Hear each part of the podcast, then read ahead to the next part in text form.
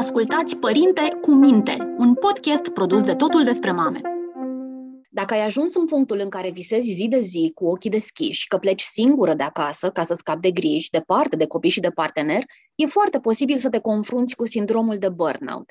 Ai senzația că nimeni nu te înțelege, că toți așteaptă de la tine să le oferi totul pe tavă, când tu nu mai ai de fapt resurse și energie pentru nimic ești dezamăgită de cei din jur și mai ales dezamăgită de tine însăți, pentru că nu reușești să fii mama și femeia care le face pe toate perfect. Am invitat-o pe Alina Pop, psihoterapeut specializat în burnout parental, să ne vorbească despre epuizarea mamelor și despre soluțiile care le pot reechilibra. Bun venit, Alina! Mulțumesc că mi-ai acceptat invitația. Îți mărturisesc că sunt nerăbdătoare să aflu răspunsuri de la tine, pentru că tu te-ai specializat pe o nișă care a primit relativ recent un nume, și anume acela de burnout parental. Deși termenul a intrat de curând în vocabularul părinților, despre epuizare vorbim totuși de când lumea. Cum facem diferența între oboseala ocazională, provocată de nopți nedormite din cauza colicilor sau a erupțiilor dentare, și burnout? Păi, prima oară vreau să-ți mulțumesc pentru invitație. Mă bucur să am ocazia să vorbesc mamelor despre burnout parental. Burnout nu e legat doar de oboseală, el este legat și de stres și apare în urma unei expuneri prelungite la factorii de stres. Oboseala este unul dintre factorii care ne pun în risc de burnout, însă nu e singur. Și aici la oboseală mă refer atunci când nu ne odihnim bine, când nu avem un somn bun, când avem multe lucruri de făcut vedem diferența între stări și în funcție de cum ne recuperăm. Dacă dormim suficient de mult, oboseala trece de la sine. Sau dacă ne eliberăm programul. Pe când burnout-ul nu trece atât de simplu. El ne obligă la schimbări al stilului de viață. Hai să vedem cum se manifestă concret. Burnout-ul parental. Uh-huh. Burnout-ul se împarte, se împarte în patru faze și prima fază este cea um, honeymoon phase-ul, Dr. Ashley Margenson vorbește despre ea și ne spune că apare atunci când avem foarte multă energie, când simțim că putem să le facem pe toate. E, vorba despre cum ne adaptăm noi la o nouă situație. Și când vorbim de burnout parental, e vorba despre nașterea unui copil. Atunci când ne apare un copil, avem entuziasmul de a face lucruri, de a-l primi cât mai bine, de a ne face casa cât mai primitoare pentru el atunci avem energie să facem lucruri, doar că e foarte important cum răspundem la această, la această primă fază. Dacă nu ne creăm obiceiuri sănătoase, adică, nu știu, și aici mă refer la, uite, a împărți responsabilitățile. Dacă noi vrem să le facem pe toate și nu lăsăm nimic partenerului sau poate unei alte persoane care vrea să ne ajute, cu timpul asta nu va, va funcționa în defavoarea noastră. Ne vom simți epuizați. Dacă vrem să facem lucrurile perfecte. Iarăși este un lucru care ne poate aduce foarte repede în epuizare. Este foarte important în prima fază să învățăm cum să răspundem unui nou mediu. După care urmează faza a doua și asta e faza în care începem să simțim stresul. Stresul așteptărilor pe care ori ne le-am pus singuri sau ori ne le-am impus alții. Pe măsură ce stresul crește, adrenalina devine mai greu de menținut și începem să observăm lucruri care nu ne mai ies chiar la fel. Observăm că avem mai multe probleme cu somnul, poate chiar începem să ne îngrășăm un pic, nu ne mai vedem așa sensul la tot ceea ce facem, începem să ne simțim mai stresați sau chiar copleșiți. De aceea începem chiar să le spunem oamenilor din jurul nostru că, uite, mă simt stresat, nu mai mi-e atât de bine și primim mereu răspuns de genul, a, păi asta înseamnă să fii părinte. Dacă nu ești stresat, nu ești părinte. Cumva replici astea care ne fac să ne simțim că dacă nu suntem obosiți sau stresați, nu suntem bine.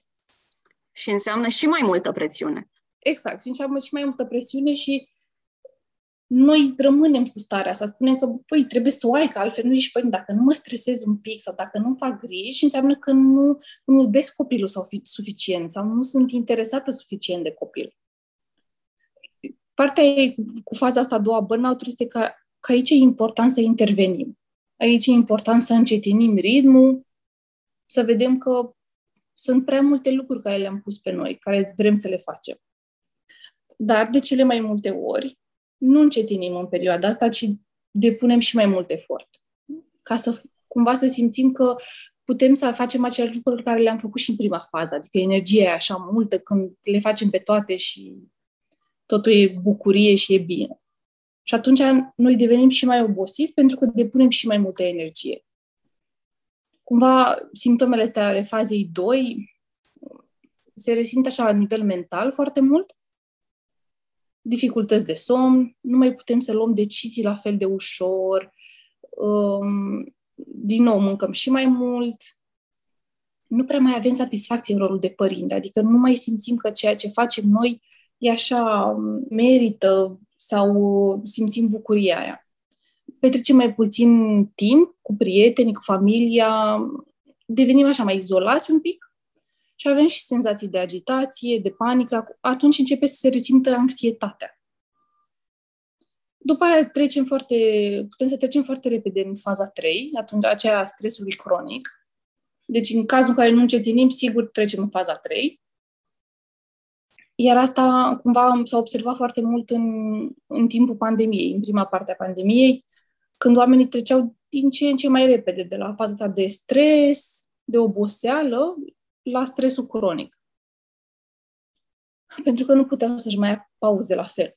Mamele n-au mai putut să mai ia pauză mai deloc în perioada pandemiei. Și cumva aici deja sunt modificările la nivelul de energie, sunt modificările fizice ale sistemului imunitar și schimbările emoționale, adică anxietăți, depresii, stare de iritabilitate, um, creșterea în greutate, epuizarea cronică, somnul care nu mai e, nu mai e deloc odihnitor. Și încep și comportamentele de evitare sau de amorțire. Scrollul pe telefon, Netflix, orice lucru care ne distrage un pic de la realitate, realitatea care ne stresează, pentru a ne liniști. Așa, și după aia cumva continuăm, dacă nu cerem ajutor, dacă nu începem să comunicăm cu partenerul, dacă nu comunicăm cu alți membri ai familiei sau prieteni, atunci ne afundăm și mai tare. Și cumva trecem la etapa de criză, care e etapa 4 și e cumva cea mai periculoasă a burnout-ului. Um, simptomele sunt deja critice, simptomele fizice se înrăutățesc, frustrările ating puncte critice și apare dorința copleștoare de a scăpa. Avem momente din alea în care ne imaginăm că poate nu mai suntem acasă cu copiii, că am putut să ne luăm o, o vacanță, dar fără responsabilități. Deci să da. înțeleg că în momentul în care simțim acea energie care ne face să credem că putem muta munții din loc, de fapt acela este un semnal de alarmă, nu? Da, este, este primul semnal de alarmă care ne spune că atunci trebuie să fim atenți cum ne gestionăm energia, cum o facem, să nu preluăm prea multe lucruri, să nu facem, chiar dacă avem energie, nu trebuie să facem tot ca să consumăm trebuie să ne menținem niște obiceiuri sănătoase, niște ritualuri bune, un sistem bun de suport, chiar dacă avem energie. Ai menționat anxietatea și aș vrea să mm-hmm. zăbovim pu- puțin aici, pentru că toate mamele se confruntă cu anxietatea și uneori probabil că pare copleșitoare. Care-i limita? Cum ne dăm seama că nu ne luptăm cu temeri normale, ci ne aflăm pe acel drum spre epuizare? Cred că limita se dă foarte bine la funcționalitate. Cu toate mamele au gânduri negative, catastrofale, și eu le-am avut, poate că și tu le-ai avut. Exact. Apar și sunt normale. Ideea este de funcționalitate. Ne schimbăm comportamentul, începem să evităm lucruri, ne temem că ar putea deveni realitate acele gânduri. Când, când ajungem să ne temem, când ajungem să facem lucruri ca să ne liniștim acele gânduri, înseamnă că a depășit uh, limita anxietatea. Înseamnă că ne apropiem încet încet de epuizare, ne apropiem încet încet de o anxietate la nivel uh, clinic. Și atunci e important iarăși să cerem ajutor, să vedem ce se întâmplă, pentru că cumva între anxietate și burnout e, e o relație destul de specială, așa, se influențează unul pe celălalt. Gândurile anxioase, cu timpul, dacă nu le liniștim, nu le tratăm, ne pot aduce la epuizare, pentru că gândindu-ne atât de mult, ne, ne epuizăm mental. Din nou, burnout-ul care aduce oboseală, implică și anxietate. Odată ce suntem obosiți, odată ce nu dormim bine, avem mai multe gânduri negative, frica e, de, e, e mai mare, are un impact mai mare. Aș vrea să te întreb cum se modifică relația cu copiii atunci când ne confruntăm cu epuizarea. Ai menționat tu câteva lucruri, dar vreau să le detaliezi puțin. Relația cu copiii se modifică destul de mult uh, și cumva are de suferit din două planuri. Pe lângă faptul că ne modificăm noi modul în care interacționăm cu ei pentru că am devenit epuizați, mai, mai intervine și faptul că relația cu partenerul are de suferit și atunci copilul vede și modificări în relația de cuplu, care și astea pentru el sunt, sunt dureroase. În primul rând, așa, în relația cu copilul, din partea părintelui apare o detașare emoțională, pentru că fiind epuizat nu mai poate să fie atât de apropiat de copil, se, se detașează prin diverse comportamente, prin activități care poate sunt în afara casei, prin activități care poate sunt în casă, cum e mereu chestia am de făcut mâncare, am de făcut curat, am de făcut orice altceva în loc să stau cu tine. Mhm. Deci, practic, fugi de copil. Da, e, practic cam asta e. Uh, și asta înseamnă neglijență. Neglijarea copilului emoțional, în primul rând. Uh, nu mai, nu mai e conexiunea aia între copil și mamă care îl hrănește pe copil după care poate să apară în funcție de gradul de epuizare și abuzurile, abuzurile verbale, abuzurile fizice, uh, insultele, pede- uh, pedepsirea care nu, mm, nu mai e proporțională. A făcut ceva mic, dar noi îl pedepsim sau țipăm sau facem ceva care, nu știu, doar, doar să-l punem la punct, doar să se oprească. Toate astea sunt lucruri care modifică relația dintre noi și copil și care dau copilului, să zic, în, în urma acestei modificări a relației, copilul are mult de suferit și se schimbă și comportamentul și modul în care interpretează relațiile. Dar relația cu partenerul? Ah, și ea se modifică mult. În relația de cuplu apar conflicte, nemulțumiri, lipsa dorinței sexuale um, și ies la cumva ies la suprafață multe dintre lucrurile care poate nu au mers niciodată prea bine, dar acum, fiind epuizați, nu mai putem să le ocolim, nu mai putem nici să le acoperim, nu mai avem energie și apar toate. Um, se văd destul de evident probleme de comunicare și de împărțirea sarcinilor sau a responsabilităților. Asta cumva e des, des întâlnită. Um, după care apare dezamăgirea pentru că mi se pare, sau partenerul chiar nu ne răspunde nevoilor noastre, um, ideile de divorț, uh, infidelitatea, cam astea sunt uh, efectele asupra relației de cuplu. Am văzut care sunt problemele, dar hai să vedem acum care sunt soluțiile, că de multe ori mamele sunt sfătuite să doarmă mai mult, să ceară ajutor, să aducă pe cineva în casă pentru curățenie, dar cumva toate sfaturile astea parcă trec pe lângă urechile lor pentru că au impresia că le pot face pe toate. Tu cum le ajuți atunci când vin la tine? Ce soluții le oferi? Da, tocmai că soluțiile pentru mame sunt destul de personalizate. Primul lucru este să facem o evaluare a fiecărei, a fiecărei persoane în parte, să vedem cu ce se confruntă, pentru că fiecare mm, poveste este diferită.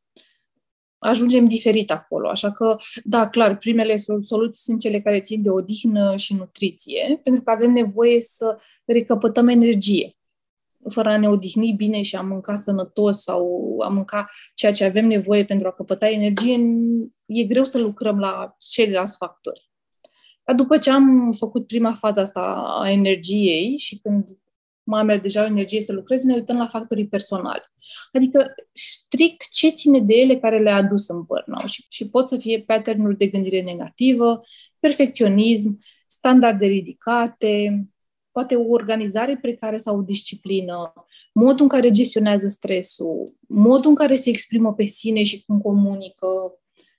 Ne uităm unde sunt dificultățile, după aia ne uităm și la istoricul personal. Pentru că de multe ori, de foarte multe ori chiar, mamele ajung în burnout pentru că își doresc să fie făcut diferit față de cum au fost ele crescute. Își doresc să fie mamele care, pe care ele nu le-au avut și atunci este presiunea și mai mare. Ne uităm după aia și la factorii situaționali, să vedem ce putem să schimbăm de acolo, dacă e ceva de schimbat, pentru că acolo este posibil să nu putem schimba nimic. Și după aia ne uităm la suportul social. pentru că ăsta e un punct iarăși important, să avem oameni care să ne ajute. Pentru că a crește un copil e greu să faci de una singură. Și cele care nu ajung la tine sau nu ajung la un specialist, ce pot să facă ele acasă? Să stea de vorbă cu cineva, o prietenă, le ajută să-și pună gândurile pe hârtie? Ce le-ar putea ajuta concret să facă puțină lumină? În primul rând, concret, le-ar ajuta să își regleze puțin somnul. Asta e primul lucru, dacă sunt probleme de somn. Iar pentru asta eu chiar am făcut un ghid gratuit pentru cine vrea să-l descarce. Uh, după care un al doilea lucru ar fi iar să se uite la alimentație, să, să, nu, încear, să nu mai facă lucruri complicate. Să mănânce doar lucruri care sunt bune, care le fac bine și care sunt cât mai rapid de făcut. E important să nu consume timp acolo și energie lucrurile care sunt uh, congelate sunt ok, legumele care sunt deja prefăcute.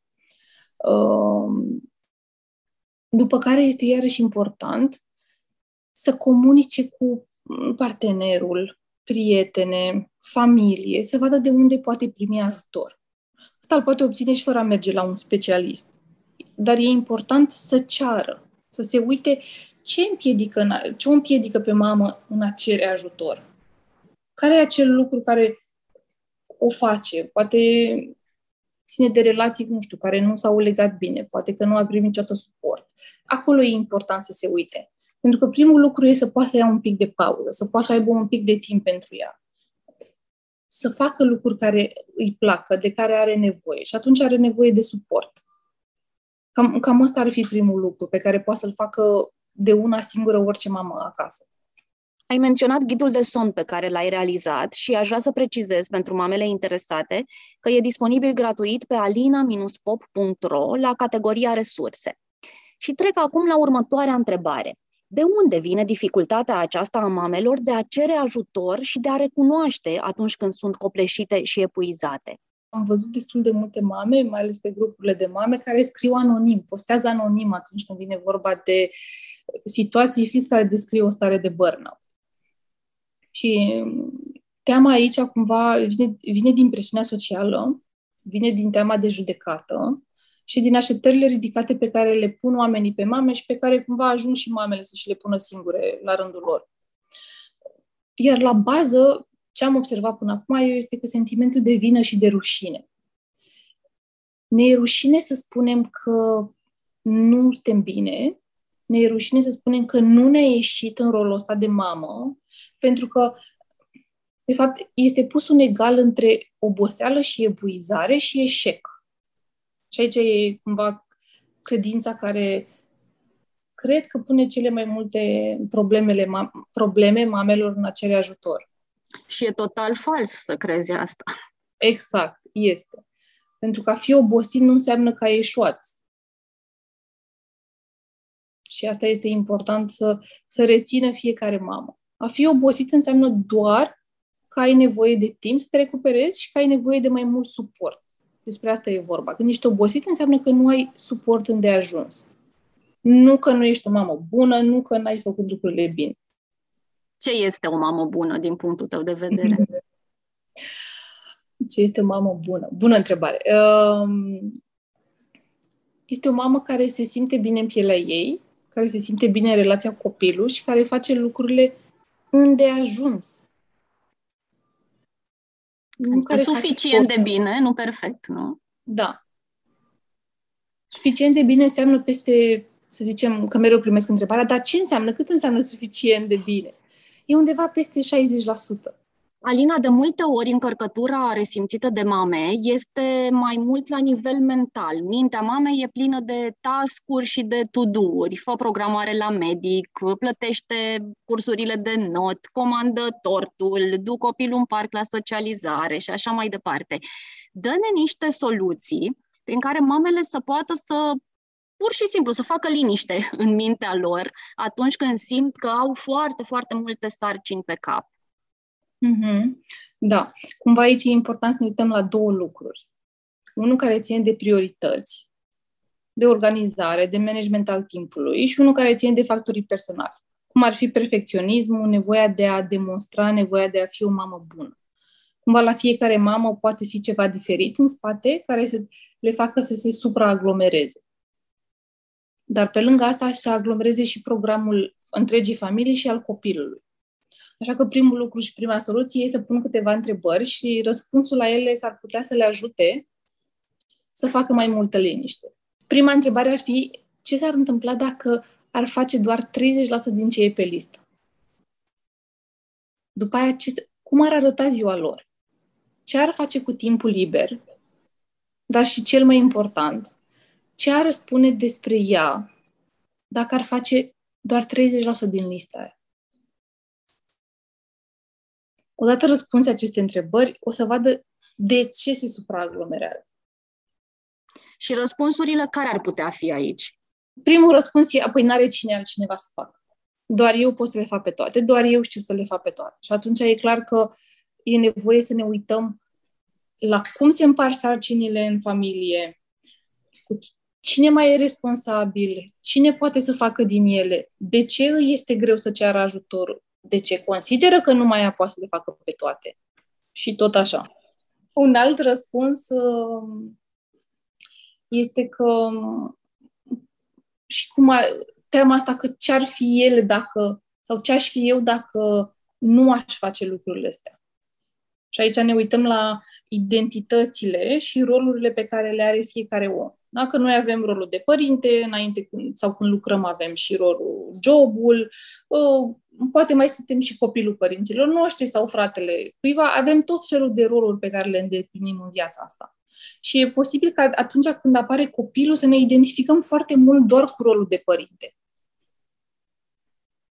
E important să ne uităm și să vedem cât a ocupat din identitatea noastră rolul de părinte și cum mai facem spațiu și pentru celelalte. Pentru că, da, fiind rolul de părinte, poate avem, suntem mulțumiți, sunt multe lucruri care ne încarcă, dar poate să fie și mulți factori de stres. Și de aceea e important atunci, iarăși, să mai construim și în celelalte identități. Adică cum mai sunt eu ca prietenă? Mai am relații, mai am timp de ele, ce mai fac? Cum sunt eu ca soție, partener și mai departe? Am timp de asta, cum îmi dedic timp? O altă soluție este efectiv prima, cea de priorități. Să-mi fac o listă cu lucrurile care trebuie să le fac, să văd când le pot pune, cum le pot organiza, încât să nu am prea multe într-o zi, încât să n-am prea puține poate într-o altă zi, să văd cum pot să le împart cu partenerul. Asta este efectiv vorba de a organiza, de a face liste, de a le face împreună cu partenerul, de a împărți din activități. Asta e partea practică. Trece de la sine acest sindrom, să-i spun așa, odată cu creșterea copiilor, adică în momentul în care copiii ajung deja la școală și deja fac lucruri uh, fără ajutor, mamele se liniștesc Aici depinde foarte mult ce a cauzat burnout-ul parental. Dacă a fost vorba de factorii uh, aceștia care țin situaționale, da? Legați de faptul că copilul este imatur și are nevoie de ajutor foarte mult, sau dacă țin de tine ca om, de factorii personali. Adică dacă eu am o tendință către perfecționism, atunci aia nu va trece o dată cu creșterea copilului, pentru că eu voi avea alte scopuri. Voi vrea acum să nu știu, să organizez o petrecere foarte bună, să văd cum învață, să fac lecțiile cu el, să îl duc la 10.000 de activități extrașcolare și tot lista se adaugă și se adaugă. Deci depinde foarte mult de ce a provocat burnout-ul, da, poate în anumite cazuri, dacă vorbim de oboseala asta care apare în primul an de viață al copiilor, când părinții, mamele nu dorm, când copiii chiar au nevoie 100% de ele, da, putem să zicem că cu timpul se ameliorează această stare. Dar acolo e posibil să fie mai mult de oboseală vorba, nu de burnout. Pentru că burnout are niște factori care, să zic, ca să tratăm burnout-ul, avem nevoie să schimbăm lucruri. Dacă facem aceleași lucruri, burnout-ul nu dispare. Și dacă nu ne dăm seama că despre asta este vorba și că ne confruntăm cu burnout-ul, uh-huh. putem să primim uh, semnale sau să fim atenți la ceea ce ne transmit copiii. Există comportamente din partea copiilor care ne-ar putea duce cu gândul că problema este exact epuizarea noastră? Da, da. Uh, copiii cumva în momentul în care noi suntem epuizați și ei schimbă comportamentul. De multe ori apar regresii um, de multe ori apar comportamente dificultăți la școală sau la grădință, dificultăți de relaționare. Uh, ei sunt un pic mai agresivi, copiii. Um, putem să vedem, sau stări de anxietate chiar poate să apară. Adică și ei suferă modificări în comportament și în stare când noi suntem epuizați. E important să fim atenți la ei. Alina, îți mulțumim pentru răspunsurile oferite. Sper că mamele care ne-au ascultat și care se confruntă cu această problemă au identificat răspunsuri care li se potrivesc și soluții care să funcționeze pentru ele. Sper să aibă și puterea să reducă standardele, că înțeleg că acesta este un pas important să-și facă curaj să ceară o oală de ciorbă atunci când e cazul rudelor sau prietenilor și să ceară ajutor de specialitate atunci când le este greu. Da, da. Uh, e foarte important să înțeleagă că totul se poate rezolva, e doar vorba despre o altă perspectivă și o altă abordare. Ați ascultat Părinte cu minte, un podcast produs de Totul despre mame. Ne găsiți pe aplicațiile de podcast și pe totuldespremame.ro.